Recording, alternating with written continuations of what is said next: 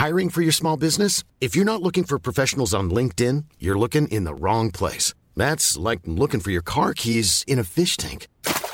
LinkedIn helps you hire professionals you can't find anywhere else, even those who aren't actively searching for a new job but might be open to the perfect role. In a given month, over 70% of LinkedIn users don't even visit other leading job sites. So start looking in the right place. With LinkedIn, you can hire professionals like a professional. Post your free job on linkedin.com slash people today.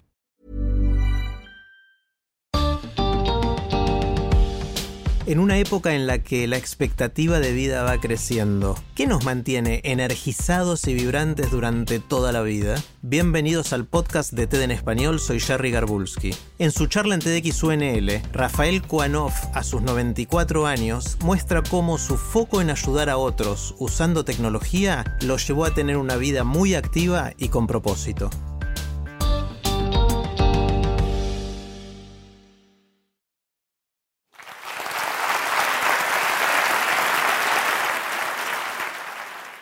Tengo 94 años.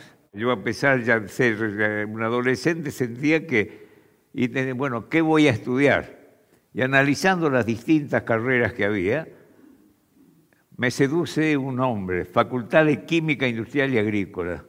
Y yo no sé por qué, pero digamos, viviendo en el interior del país, uno ve la pobreza, ve las desigualdades, y yo sentía esta necesidad de que realmente la gente no tuviera hambre, y pensé, voy a estudiar ingeniería química y voy a hacer y descubrir e inventar los alimentos baratos para que termine el hambre en el mundo.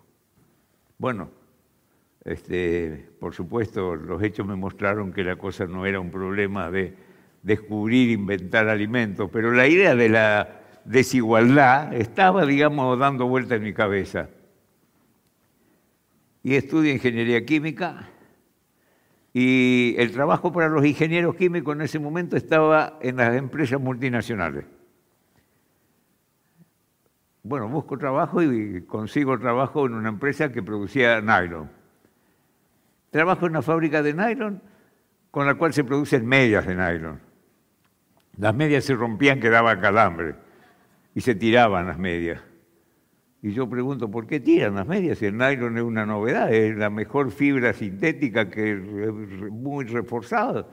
Y es natural que tiremos lo que nos sirve. Bueno, lo que yo hice es preguntar, recuperar esas medias, las transformé en fibra sintética pequeña y con esto se hizo en la República Argentina la primer tela de lana reforzada con un 10% de nylon, que nunca había existido hasta ese momento.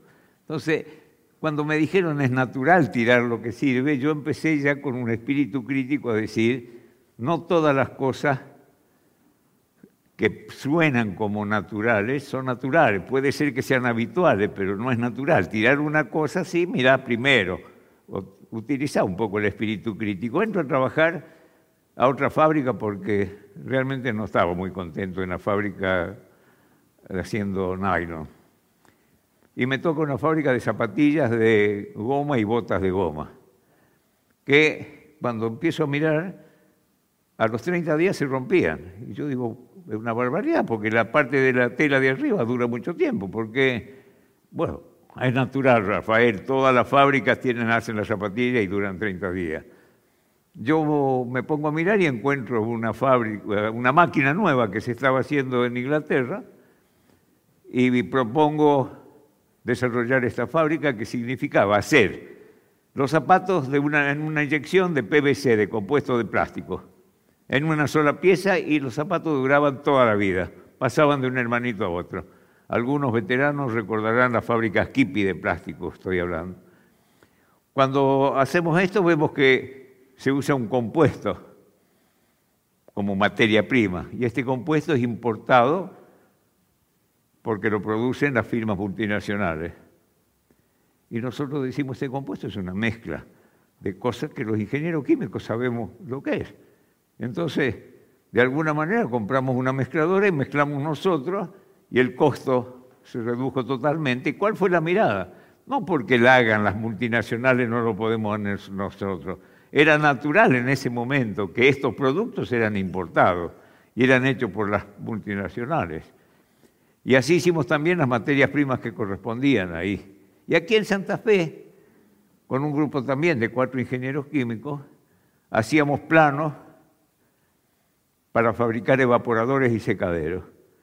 Y dijimos, ¿por qué vamos a hacer los planos si hay gente que realmente hace plantas llave en mano y no tiene ni fábrica ni nada? Entonces hicimos evaporadores, hicimos secadero y vendimos plantas llave en mano, que era lo que hacían las empresas multinacionales, de leche en polvo, de café soluble, de jugos de frutas, etc.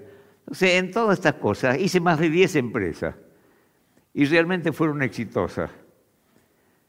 Y como ingeniero químico me sentía muy bien, estaba muy contento. Y prestigiábamos la profesión y nuestra profesión era de prestigio. Pero esto no tenía nada que ver con lo que yo tenía en la cabeza, porque esto era ser empresa que realmente contribuían al desarrollo, a la cosa así, pero el nivel de la posibilidad de intervenir en la pobreza y qué sé yo no estaba resuelto. Entonces digo, bueno, creo la Confederación Interamericana de Ingeniería Química y digo, entre todos los ingenieros químicos de América vamos a ver cómo desarrollamos estas cosas. No, los ingenieros químicos no teníamos fuerza como para lograr el cambio en la sociedad. Y dije, no, acá los que tienen fuerza son los empresarios. Eh, periodo, años 70, dictadura, represión, inflación, desempleo, y entro a la Confederación General Económica a trabajar, a actuar, justamente en un momento en el que en el país se estaba generando un poco el deseo en la sociedad de que realmente se terminara con la dictadura y un gobierno representara a la sociedad logrando justicia social, logrando eliminar las desigualdades, logrando independencia y desarrollo económico.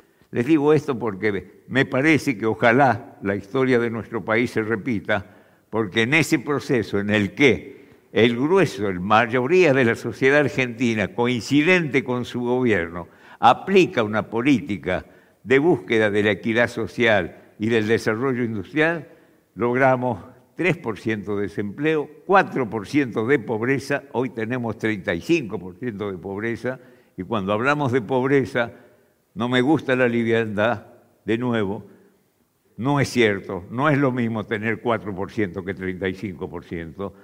En la Argentina tuvimos 4% y hay muchos países del mundo que tienen, pero nunca lo vamos a resolver actuando sobre las consecuencias de la pobreza, tratando de paliar la situación. Hay que hacerlo.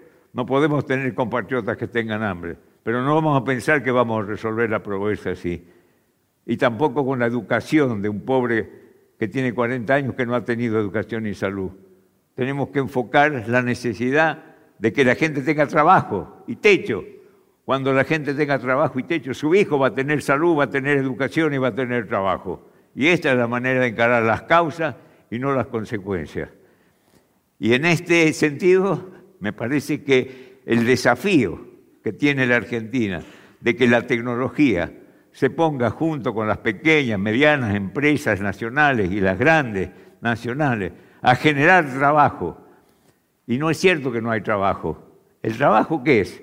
El trabajo es dar respuesta a una necesidad o a un problema, con un producto o con un servicio. Hay necesidades y problemas que no están cubiertas en el país y en el mundo, montones. Entonces hay que generar trabajo en esta dirección. Con la experiencia de todo esto, ¿cómo podemos poner la tecnología al servicio de los sectores vulnerables?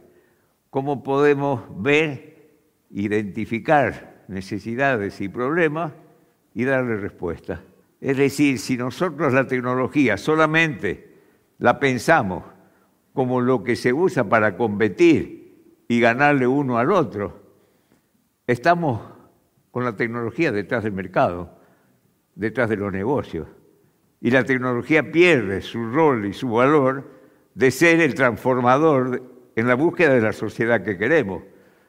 Es el momento en que la tecnología tiene que estar puesta al servicio de las necesidades más urgentes que tiene la población argentina. Entonces, la mirada hay que ponerla con un espíritu crítico, tratando de no aceptar lo que se toma como natural como normal si es que esto no es bueno o, perjudica a la gente. Y para contarle, vamos a decir, la otra punta de la tecnología, la más simple, nos dedicamos un poco a los adultos mayores a ver qué necesidades tienen y encontrás que con el envejecimiento, además de los problemas que se resuelven con anteojos y con audífonos, etcétera, hay problemas que le limitan la autosuficiencia, la posibilidad de atenderse solo y que esto puede resolverse de una manera muy simple. Y les voy a mostrar, entonces hicimos aproximadamente ocho dispositivos con elementos muy sencillos.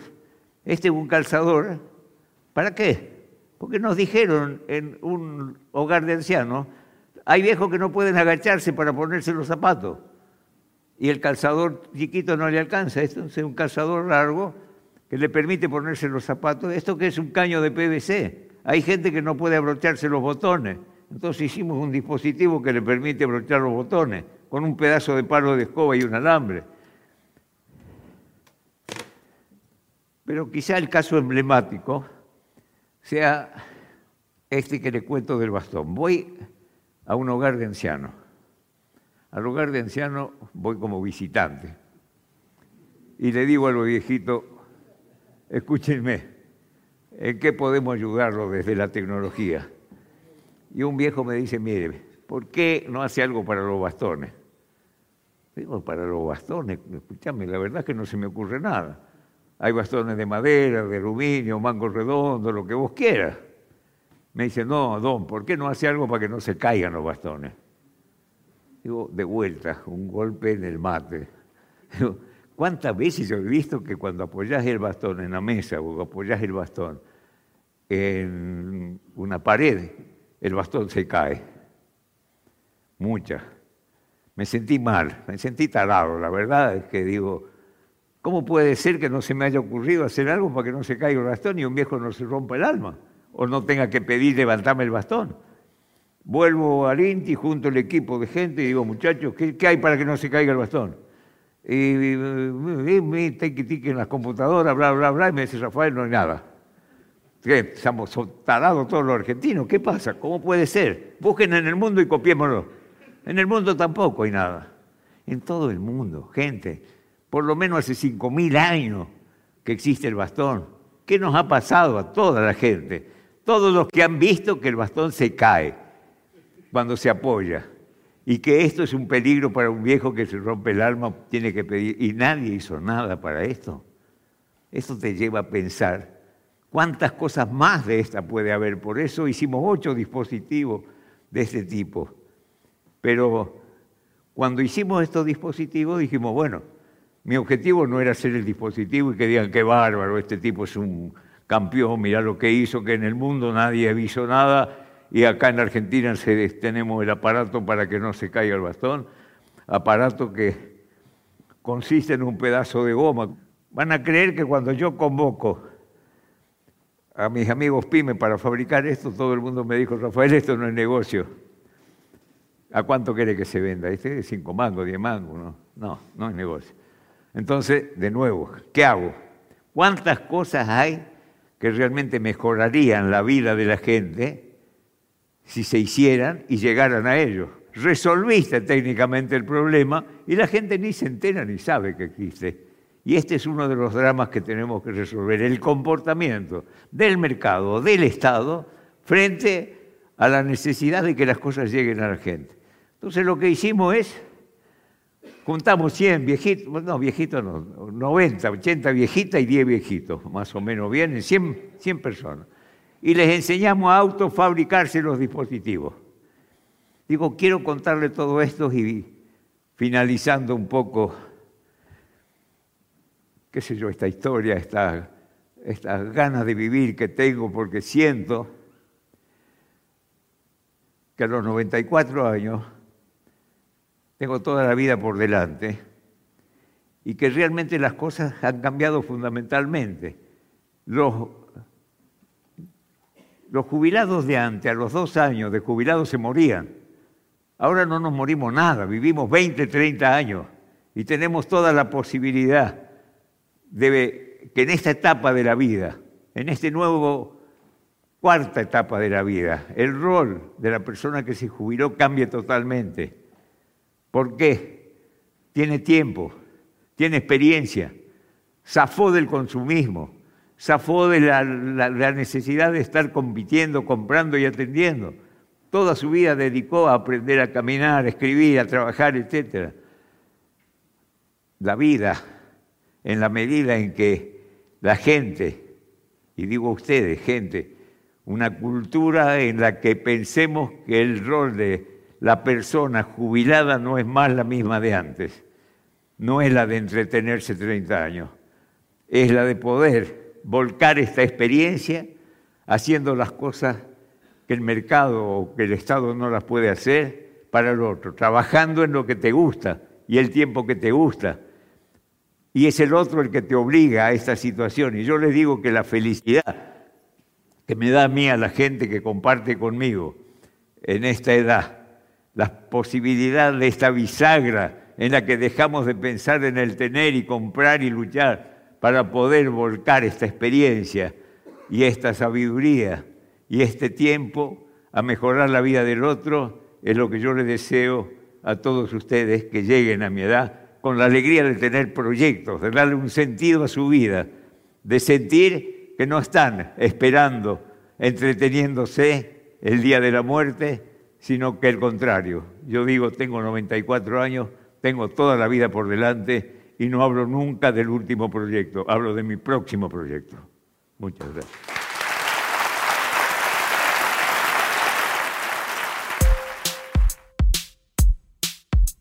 Si les gusta TED en español, la mejor manera de apoyarnos es compartiendo el podcast con sus amigos. Pueden encontrar todos los episodios en Spotify, en Apple Podcast o en tedenespanol.com. Soy Jerry Garbulski y los espero en el próximo episodio.